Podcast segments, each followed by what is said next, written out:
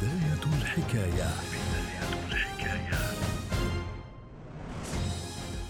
سبتمبر من عام 2019 في أعقاب هجوم على منشأتين لشركة أرامكو السعودية أثر على أكثر من نصف إنتاج المملكة من النفط وبما يعادل 5% من حجم الإنتاج العالمي.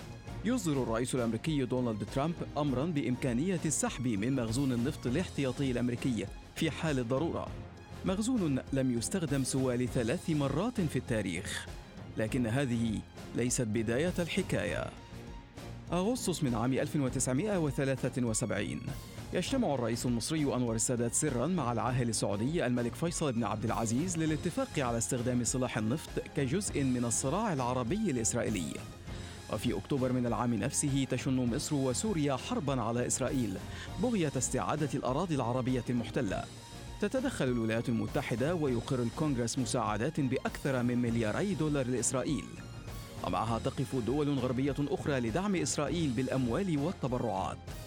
ترد الدول العربية برفع أسعار النفط وخفض الإنتاج ثم تفرض حظرا كاملا على الدول الداعمة لإسرائيل ومن بينها الولايات المتحدة. كان العالم يعتمد بشكل أساسي على النفط القادم من الشرق الأوسط. ومع فرض الحظر العربي تسود صدمة نفطية في الغرب والولايات المتحدة. ترتفع الأسعار بشكل جنوني. تتوقف كثير من محطات الوقود عن العمل. ينتشر بين الناس خوف من أن يتعرضوا للسرقة إذا كان بحوزتهم وقود. ويضطر بعضهم إلى حماية سياراتهم بالسلاح الناري. تتعرض الاقتصادات الغربية لخسائر فادحة. تخسر بورصة نيويورك للأوراق المالية وحدها 97 مليار دولار من قيمة أسهمها في ستة أسابيع. يستمر الحظر حتى مارس من عام 1974 يدرك الأمريكيون خطورة الحرمان من النفط. وفي ديسمبر من عام 1975 يوقع الرئيس جيرالد فورد قانونا لإنشاء أول مخزون نفط خام احتياطي للطوارئ في الولايات المتحدة. احتياطي مكون من كميات هائلة تكفي احتياجات البلاد في حال تعرض إمدادات النفط الخارجي لخلل مفاجئ. يمنح الرئيس الأمريكي وحده حق إصدار قرار بالسحب من المخزون الاحتياطي وفي ثلاث حالات محددة.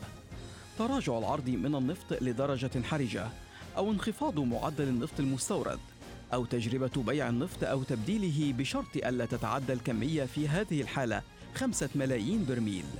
تنشئ الولايات المتحدة خزانات ضخمة لتخزين النفط.